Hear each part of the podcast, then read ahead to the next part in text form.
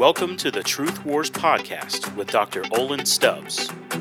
Olan has recently written his first book, which is titled What to Do with Worry Why Playing God Never Works. You can find Olan's book on ChristianFocus.com and Amazon.com. Now, here's Olan. Luke chapter 5. And this is going to be kind of a devotional, kind of continuing with the discipleship theme. Um, Luke chapter 5, which Luke chapter 5 probably is Luke's account of what we looked at very briefly yesterday in Mark 1 when Jesus first called uh, the four fishermen brothers to follow him. Okay, to kind of the official discipleship. Mark 1 records it, Matthew 4 records it. Luke 5 is probably just a more detailed account of that. And yet, some commentators would say it's a separate account, it was a secondary thing that happened later. For our purposes this morning, it really doesn't matter. Here's the question that we're really trying to ask What's going to sustain you for the long run in doing this type of intensive, life on life, deep discipleship? Uh, because, as we talked about yesterday, it's hard, it's time intensive. Um, if you stay in it long enough, uh, you're going to have people that kind of uh, bite the hand that feeds them, so to speak. They're going to get mad at God and they're going to take it out on you. Uh, even some of the conversations around the dinner table last night, the, people that you're trying to minister to, and they're, they're lying to you, they hurt you. Uh, it, it, it is a messy business, okay? If, if, you're looking for something fun and easy, um, don't become a parent and don't do disciple making in the way that we're talking about it because it's time intensive, and sometimes if you're looking for the reward right there in front of you, uh, sometimes you have to wait a long time before you see it.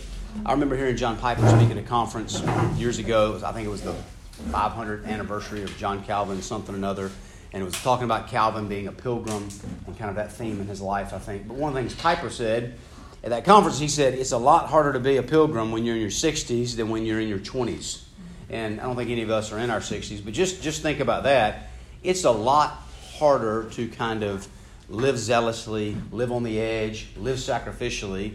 The older you get, the more responsibility you get, uh, the more children you get, just the more tired you get, okay?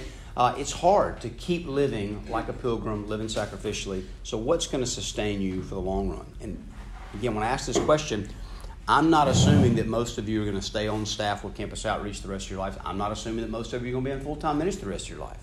I was teaching some of this discipleship material in a, in a Sunday school class at, at Briarwood, uh, where I'm guessing the average age was in their 50s somewhere. And uh, one of the guys came up to me probably after a month and said, I'm tracking with you uh, because I was really trying to make a push for all of you late people in the church to find people younger than you, less mature, and mentor them and disciple them. And he said, I'm tracking with everything you're saying. he said, but I just got to be honest. I'll tell you my major problem. It's comfort. He said, I have grown very comfortable late in life. And what you're talking about doing sounds right, but it doesn't sound comfortable. And how do I, in a sense, get over my own comfort? Which I, I mean, I appreciate the honesty and uh, the question. So, in a sense, that's what we're really looking at this morning. How do we get over ourselves? How do we stay motivated? Luke chapter 5. Let's look at uh, verse 1. Now it happened that while the crowd was pressing around him and listening to the word of God, he was standing by the lake of Gennesaret. And he saw two boats lying at the edge of the lake, but the fishermen had gotten out of them and were washing their nets. And he got into one of the boats, which was Simon's, and he asked him to put out a little way from the land. And he sat down and began teaching the people from the boat. And when he had finished speaking, he said to Simon, Put out into the deep water and let down your nets for a catch. And Simon answered and said, Master, we worked all night and we caught nothing, but I will do as you say and let down the nets. When they had done this, they enclosed a great quantity of fish, and their nets began to break. So they signaled to their partners in the other boat for them to come and help them. And they came and they filled both of the boats so that they began to sink. Now, interesting story. It seems like Jesus was maybe using Peter's boat as also like a pulpit to kind of just get out a couple of feet from the shore so he wouldn't be overwhelmed by the crowds pressing on him. He's preaching, and this is a total side note, but as I've just meditated on this passage, it's been helpful for me. Peter seems like he's there, maybe in the boat or right on the shore, cleaning his nets, kind of cleaning his nets, listening to Jesus, and he doesn't seem impacted by the sermon at all. No, he's going to get really impacted before this story's over. So, you know, we could take an application. I mean, maybe that's because he was too distracted cleaning his nets, you know, and that's like David saying, don't be distracted on your laptop. Uh, but, uh, you know, I, I rather think it's more like this that Peter was really listening to the sermon. and it was Jesus' sermon. So it's probably a great sermon, right? I mean, there's nothing wrong with it. But there are going to be times where we go lead a Bible study, we go speak at a weekly meeting, we go have a one on one with somebody and share some scriptural truth with them, and they're not going to seem like they're changed at all. You ever had that experience? And you feel like you have that experience every week? Was like even Jesus had that experience. When he's faithfully ministering the word, doesn't seem like Peter is impacted at all. And then Jesus starts talking to Peter, says, Hey, why don't you put back out, let the nets down again. And, you know, Peter's response seems to be a little bit patronizing, doesn't it? I mean, it's kind of like he's like, Hey, Master, you're the preacher. You keep doing your thing. I'm the fisherman. I know how this thing works. The fish tend to bite at night around here. I fished all night. We caught nothing. But because I really respect you, you ask me to, I'll go do it. Okay? And he goes and does it. And what happens? Overwhelmed. So many fish in the boat, they have to call their friends to come help because we're about to sink. And just a side note here there are going to be times in life, whether you think about ministry or you think about something else, where it seems as though God is blessing you so much, the lifeboat of your life is going to sink. Have you ever felt that way? I mean, have you ever took time to thank the Lord and almost been overwhelmed with how good your life was. You know, I was I was at a it was my my family's Thanksgiving, not this year but last year. And just as my father, who I guess at that point was 69, older in life, and you know, looking around at all his children, all believers, they're all married believers, all the grandkids, and he just in tears starts saying, and, and it didn't sound prideful at all. It sounded this kind of humility of God's blessed us so much. I mean, I can't even think of a family as blessed as much as us. And there was just this gratitude overflowing. And here's the thing, guys. If you're sitting in this room today, right now, and a lot of you I don't know hardly anything about. I know this. You live in America in the 21st century. So just there's a lot of blessings that come with that, right? I mean, free refills, air conditioning in all the buildings we go into. I mean, there's lots of just temporal blessings that are really nice to have in the United States of America in the 21st century. But then, you're working for Campus Outreach, I think it's highly likely you're a Christian. You get to go to heaven when you die and live with Christ for all eternity. I mean, our lives have been overwhelmed with blessings. And there ought to be times where we stop and we pause and we think about it. And it's almost like a weight that's overwhelming. It's like, God, why have you been so good to me? I mean, even, you know, the devotion from yesterday, and I talked about prioritizing worship in the place of prayer. And when I went out yesterday during our break, I was going to walk and pray, you know, got a lot of stuff going on, and I kind of just launched straight in to all the stuff going on. And I had to remind myself, wait, stop, and just thank the Lord. And he, it, it was easy. It's like, just this weather, the sunshine, that I'm healthy enough to get out here and do this, and I'm not in any pain. I mean, just it's easy, and it just ought to be constant. God, you're a good God. We bless you. We worship you. We ought to be doing that all the time. We ought to almost be overwhelmed. Um, when my kids were younger, praise the Lord, they've matured just a little bit. Okay, but when they were younger and they would really complain about something, okay, and it usually was like, Dad, I want the brand new iPhone. Like everybody in my class has the brand new iPhone. I'd be like, everybody in your class doesn't have the brand new iPhone. And my wife would look at me. She's like, I think they actually do. I was like, I still don't care. You're not getting the brand new iPhone. You know, they'd be like, wow, this is not fair. And they'd want to rage and, you know, they'd want to talk about it. And, I, and finally, I'd get to a point I said, listen, I'm not going to have this conversation with you anymore. I said, the only way I'll continue having a conversation with you about this thing that you think you lack in your life is go sit in your room, get a piece of paper and a pen, and write down 30 good things in your life. And you can imagine their response. I can't think of 30 good things in my life. You know. And I said, well, let, let me, here, I'm going to give you two starters, right? Clean air to breathe, running water.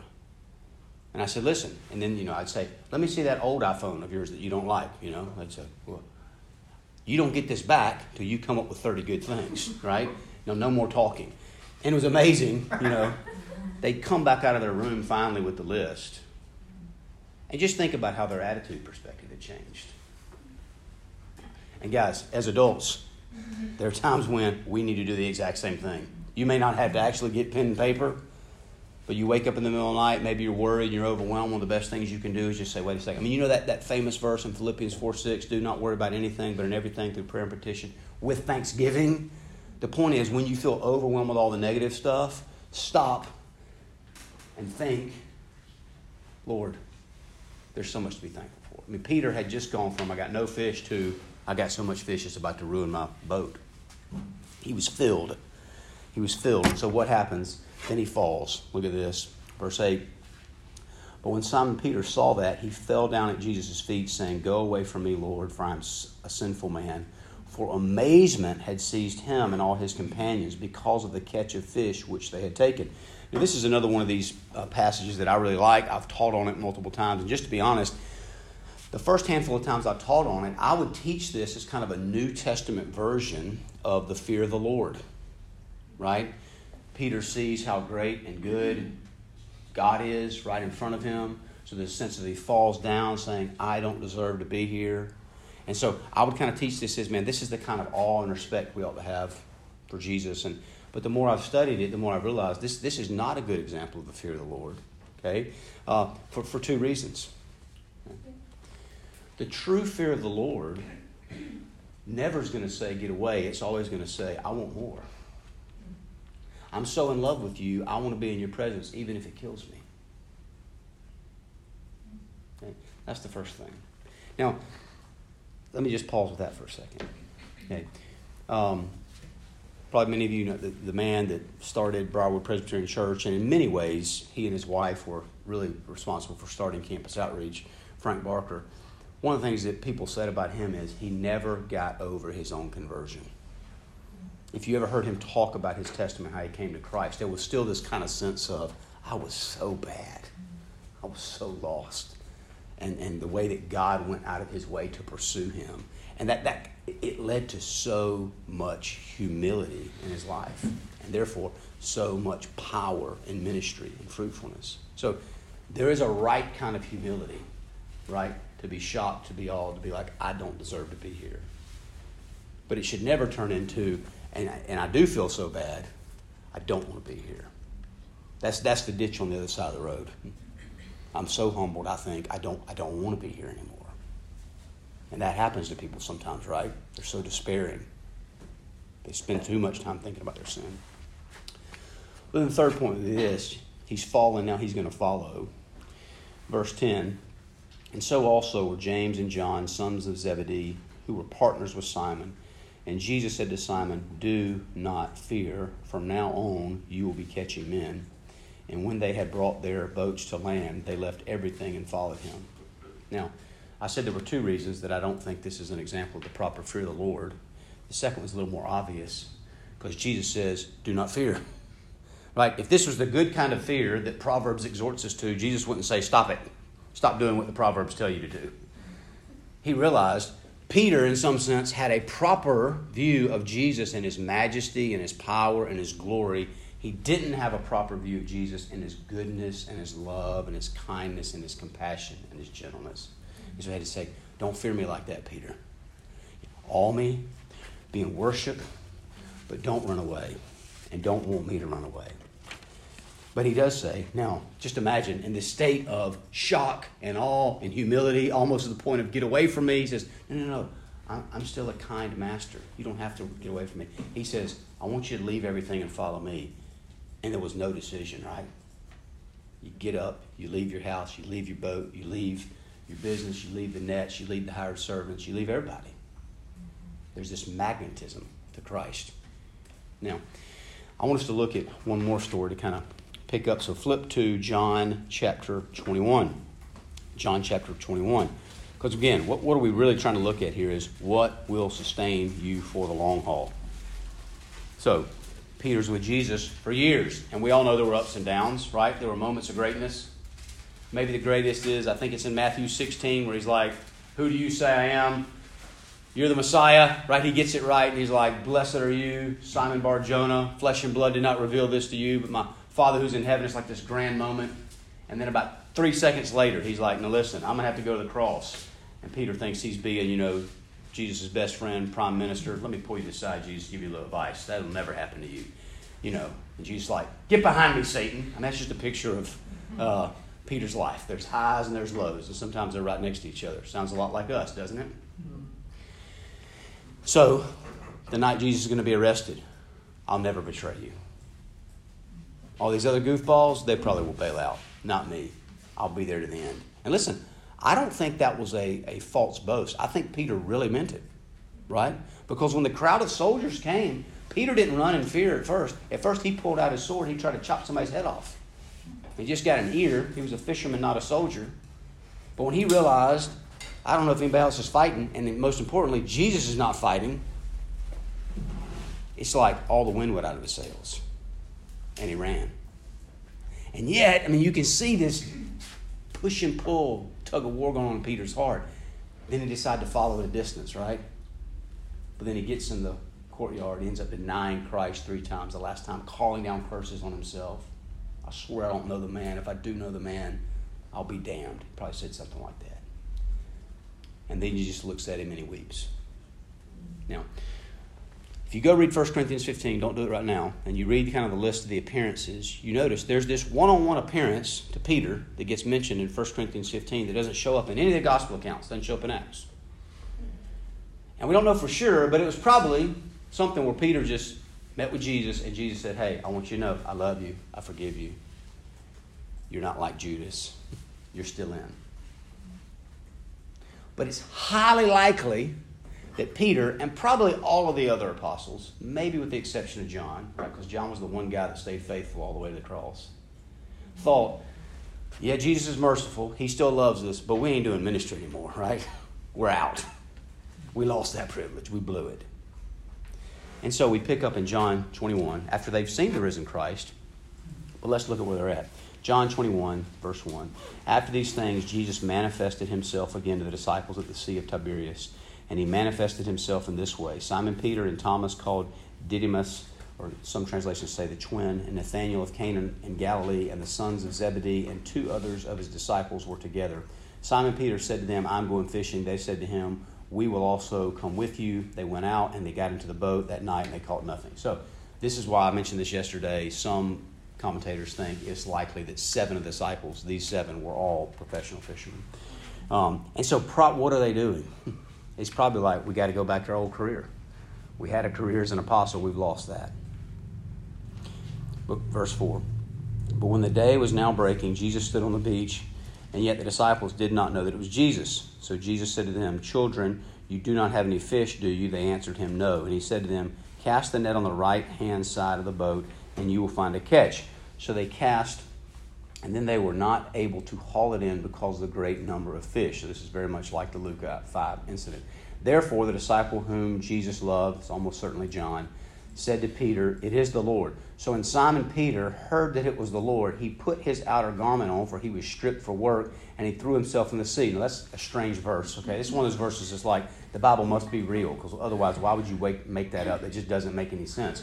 But the idea is he's probably out at work in whatever the ancient form of Jewish boxer shorts were, you know, kind of stripped kind of to the bare bones because he's working and sweating. But he's like, I'm about to go meet the Lord of all creation. I can't go meet Jesus, you know, in my underwear. And so he puts his robe on, dives in. He's, he's like, I don't even want to wait for the boat to turn. I'm going to sprint to the shore. Do you, do you see how this has changed? The last time when he experienced this miracle, what did he want? Get away from me. I'm sinful. You're holy. Get away from me. Now, you think Peter knows more about his sin or less about his sin in John 21? More. Much more. You think Peter knows more about the holiness of Christ or less about the holiness of Christ in John chapter 21? Much more. But now he's got the right response because he also knows much more about the love of Christ and the goodness of Christ. So he says, I can't be close enough to him quick enough. And he swims. And listen, he may have even known what was coming. But this is what's going to be so beautiful. Because look what's going to come. This is not going to be a fun conversation. Verse 8 But the other disciples came in a little boat, for they were not far from the land, about 100 yards away, dragging the net full of fish. So when they got out on the land, they saw a charcoal fire already laid and fish placed on it and bread. And Jesus said to them, Bring some of the fish which you have caught now. Simon Peter went up and drew the net to land full of large fish, 153.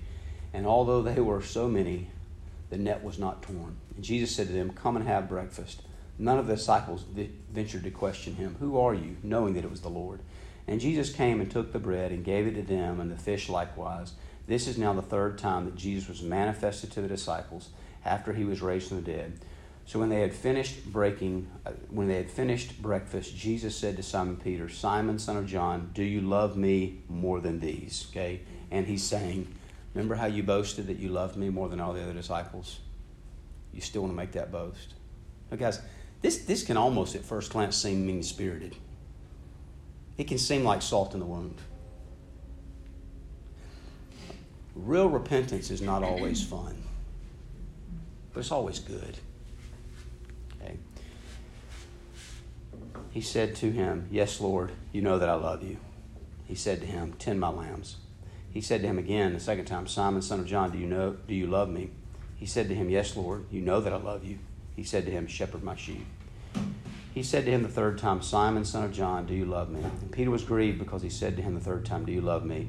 And he said to him, Lord, you know all things. You know that I love you. Jesus said to him, Tend my sheep. So, two things here. What, what's happening? It, it is obvious. Jesus has recreated the scene around the charcoal fire where Peter had denied him, and he's walking him back through the three denials, saying, Here's a chance. You want to deny me again? Or do you love me? He's like, No, I love you. I love you. I love you. And you know I love you. He's not boasting in his love anymore, but he's being honest about it. And this is Peter being reinstated as an apostle. We're about to feed my sheep, feed my sheep. You're going to be a leader of my people. You're going to feed my sheep. Side note Martin Luther, Martin Luther has this great quote where he says, God doesn't need your good works, but your neighbor does. So anytime I feel an overflow of emotion towards the Lord, Lord, I love you. I want to serve you somehow. Well, God, what does God need? Nothing. but his people need a lot of stuff. So when I feel this affection for Jesus, I ought to turn and say, where is some struggling Christian that I can help, that I can minister to, that I can serve, that I can disciple, that I can mentor? Verse 18 Truly, truly, I say to you, when you were younger, you used to gird yourself and walk wherever you wished. But when you grow old, you will stretch out your hands, and someone else will gird you and bring you where you do not wish to go. Now, this he said, signifying by what kind of death he would glorify God. And he said, and when he had spoken this, he said to him, Follow me. Now, this can seem strange, but in some sense, this had to be very encouraging to Peter. Because think about it. I, I, bet, I bet all of us, maybe in a lesser version, have had this experience where you commit to Christ, you make some vow, right? I'll never do that again. I'll always be faithful to do this. And then you blow it, right? And part of your repentance is, I'm so sorry, Lord. Please forgive me. Have mercy on me. I promise I'll never do that again. And I'll always do this the right way in the future. But what's always kind of a little fearful thought in the back of your mind when you're making that second vow? It didn't so go great the first time. Why am I thinking it's going to go any better this time? Right? And you can imagine Peter saying, Man, I felt all kinds of passion for Jesus when I said, I'll never deny you and then I did, what if I blow it next time? And Jesus is basically saying, You're not going to blow it next time. I'm promising you. You're going to be faithful all the way to the end.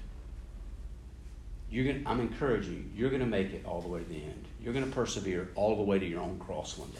You're going to literally follow me to the cross. Should have been a huge encouragement to people. Now, just want to make some points by way of application. First, if you have been in a season of ministry where you feel like it has been dry and you have not been catching any fish, anybody ever been there? Prayerfully go throw out your nets a second time.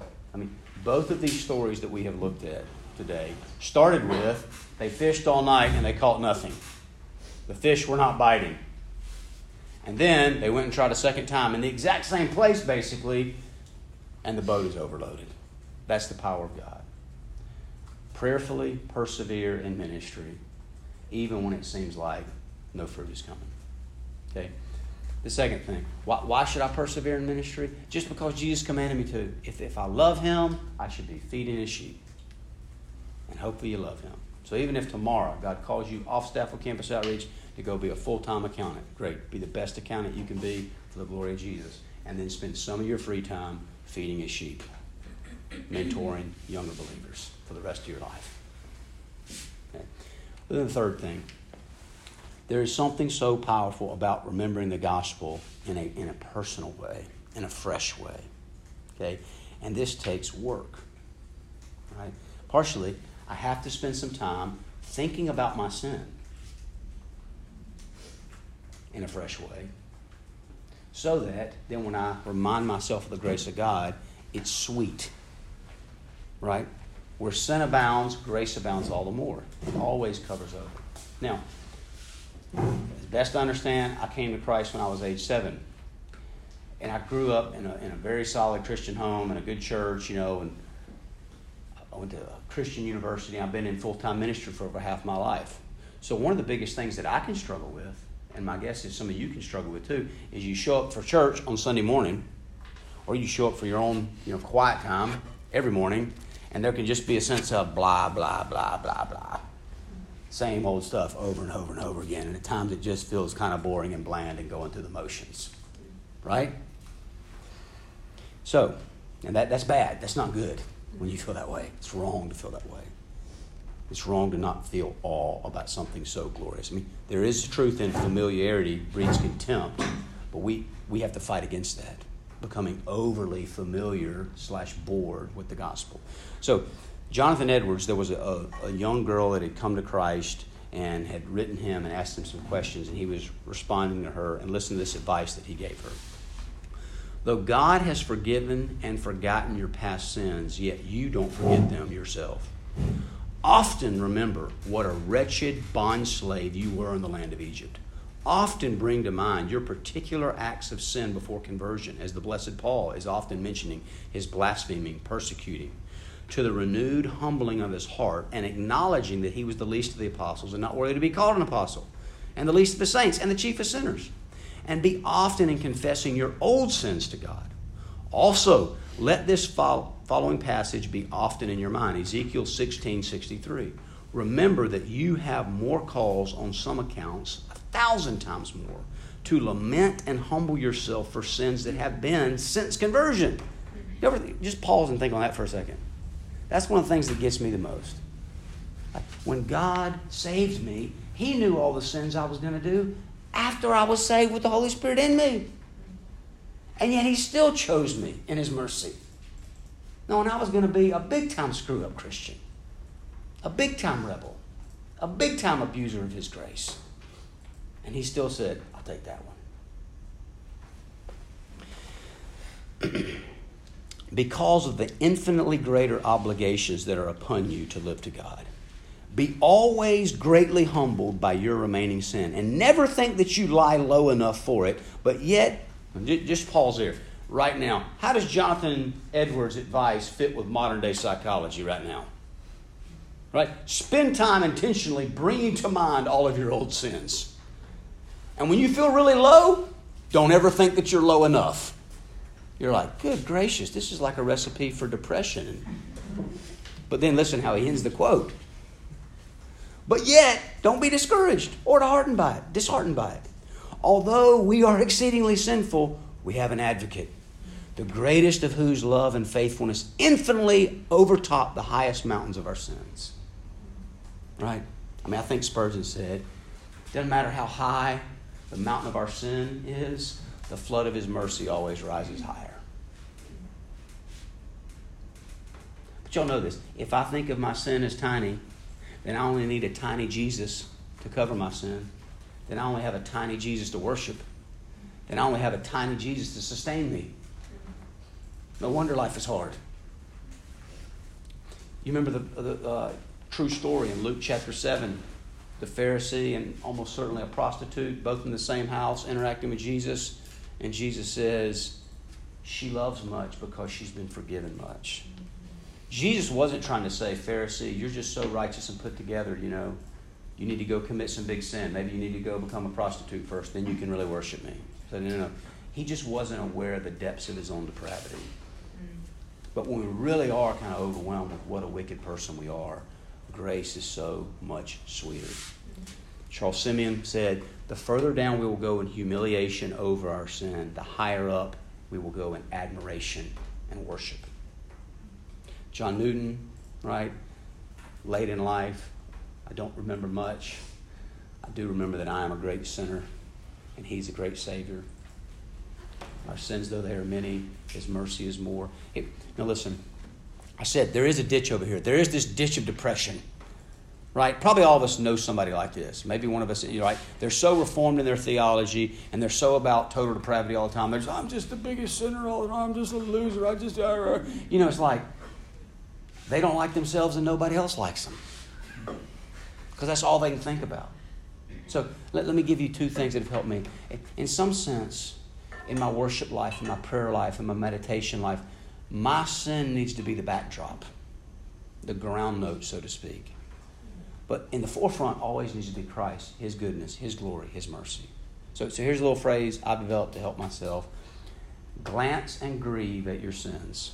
Right? What, what is a glance? When you think glance, what do you think of? What's a glance? It's a quick look. It's a short look. We're like, how long should I think about my sins? Think about your sins until there is some sense of grief, some sense of sadness. Glance and grieve at your sins, and then gaze and glory at your Savior. Right? If a glance is a quick look, what's a gaze? Right? Fixation. It's a what's that? Fixation. It's a fixation. I like that word. It's a long look. It's an adoration, right? You start out thinking about your sins until you grieve, but then you turn your eyes to Christ. And in a sense, you ought to come out of your prayer closet, mainly think about Christ, His glory, His goodness, and that's your motivation for the rest of your life. That's what keeps you going. Okay? Um, so, last thought. I mean, it's so inspiring because we know the rest of the story. Peter is going to follow Jesus all the way to his own cross. But here's the comfort in that for Peter and for us. There's one place that we will never have to follow Jesus, that he'll never say, Come follow me. And that's the hell. I mean, Jesus went there. Jesus went there for us. Jesus went all the way there under the wrath of God, but he says, You don't have to go here. I've handled this greatest debt, this greatest burden. So, yeah, you're going to have to suffer some. You'll probably have some persecution and hardship and some stumbles and falls. But the worst thing that you could ever worry about, it's already been taken away. So don't worry. Be free, be motivated, go feed my sheep. Lord Jesus, we love you. We don't love you near as we ought to. And Lord, I just, myself, and I think I can speak for all of us here, Lord, we want to repent of all the times we've gone through the motions and kind of lived a bare minimum Christianity. Uh, we don't want to do that. We, we want to have the right sense of grief over our sins. We want to have the right sense of awe at your majesty and goodness and, and live in a sense of fresh daily wonder at who you are and why did you choose us and out of the overflow of that love relationship, we want to go love others. Help us do it, Will. Help us persevere to the end. Pray all this in Christ's name. Amen. Thanks for listening to this episode of Truth Wars with Dr. Olan Stubbs.